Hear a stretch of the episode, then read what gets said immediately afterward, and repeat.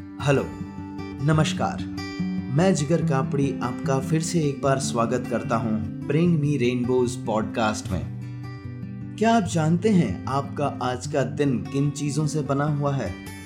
क्या आप जानते हैं आपका जीवन किन चीज़ों से बना हुआ है? क्या वो धन है, एजुकेशन है, नॉलेज है, समाज में आपकी पहचान है? आपका जीवन बना हुआ है आपके डिसीशंस से, आपके निर्णयों से। सोच कर देखिए। स्कूल के बाद कॉमर्स लेंगे कि साइंस लेंगे? कौन से शहर में काम करेंगे? खुद का बिज़नेस करेंगे या किसी बड़ी कंपनी में जॉब करेंगे? किस व्यक्ति से शादी करेंगे? कौन से एरिया में घर खरीदेंगे? कौन से रंग की गाड़ी खरीदेंगे? आईफोन लेंगे या एंड्रॉयड लेंगे? कौन सा टीवी फ्रिज या एसी खरीदेंगे? जरा अपने आसपास एक नज़र घुमाइए। क्या आपको नहीं लगता कि उन सारे डिसीशंस की एक झलक आपको अपने इर्द गिर्द नज़र आ रही है?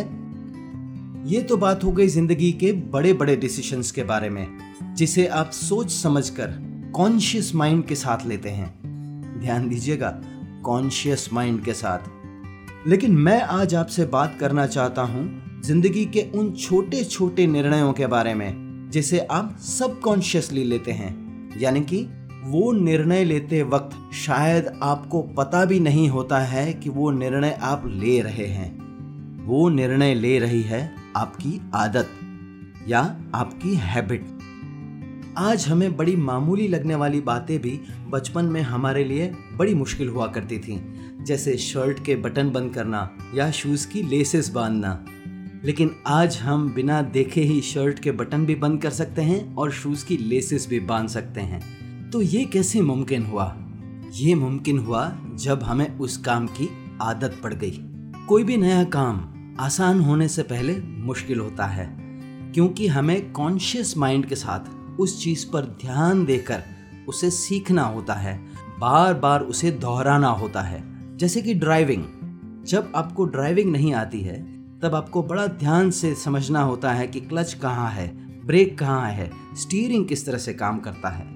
लेकिन एक बार आप गाड़ी चलाना सीख गए तो घर से ऑफ़िस जाते वक्त आप ये ध्यान भी नहीं देते कि आपने कितनी बार ब्रेक दबाया, क्लच दबाया या गियर चेंज किया।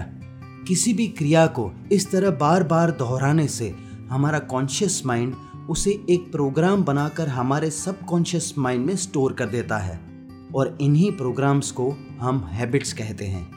आदतें या हैबिट्स वो ट्रिगर्स हैं जो हमसे कई सारे ऐसे काम करवाती हैं, जिसका हमारी ज़िंदगी पर बहुत बड़ा प्रभाव पड़ता है।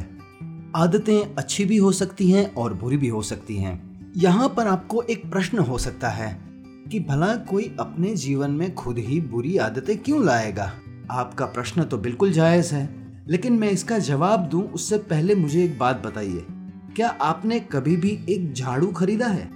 हाँ ब्रूम, मॉप किराने की दुकान पर जाकर या अमेजोन या ऐसी किसी ऑनलाइन सर्विस से मंगवा कर कभी भी आपने एक ब्रूम या झाड़ू खरीदा है? किस तरह से खरीदते हैं आप झाड़ू? आप उसका क्वालिटी देखेंगे, उसका दाम देखेंगे। अगर ऑनलाइन मंगवा रहे हैं तो शायद उसके रिव्यूज़ भी देखेंगे और आपके पसंद का एक झाड़ू खरीद लेंगे। लेकिन क्या कभी आपने किसी दुकानदार से ये बोला है कि भैया ये वाला झाड़ू दे दो और साथ में 250 ग्राम कचरा भी दे दो? हम कमरे में इस कचरे को बिखेरेंगे और इसी झाड़ू से उसे साफ़ कर लेंगे। मैं शर्तिया बोल सकता हूँ कि आपने कभी भी अपनी झाड़ू के साथ कचरा नहीं खरीदा होगा। सुनने में बात थोड़ी अजीब लगेगी, लेकिन ज़रा सोच कर देखिए। हम झाड़ू तो लेते हैं कचरा साफ़ करने के लिए ही, लेकिन कचरा खरीदने की ज़रूरत नहीं पड़ती। ऐसा क्यों? कचरा हमारे कमरे में अपने आप आता है, लेकिन झाड़ू हमें खुद खरीदना पड़ता है और उसे उपयोग करके कचरा अपने कमरे से निकालना भी पड़ता है। उसी तरह से जीवन में भी बुरी आदतें अपने आप आती हैं। लेकिन उन्हें बदलने के लिए हमें एफर्ट डालना होता है, उस पर काम करना होता है और उस बुरी आदत को अपने जीवन में से बाहर निकाल फेंकना होता है।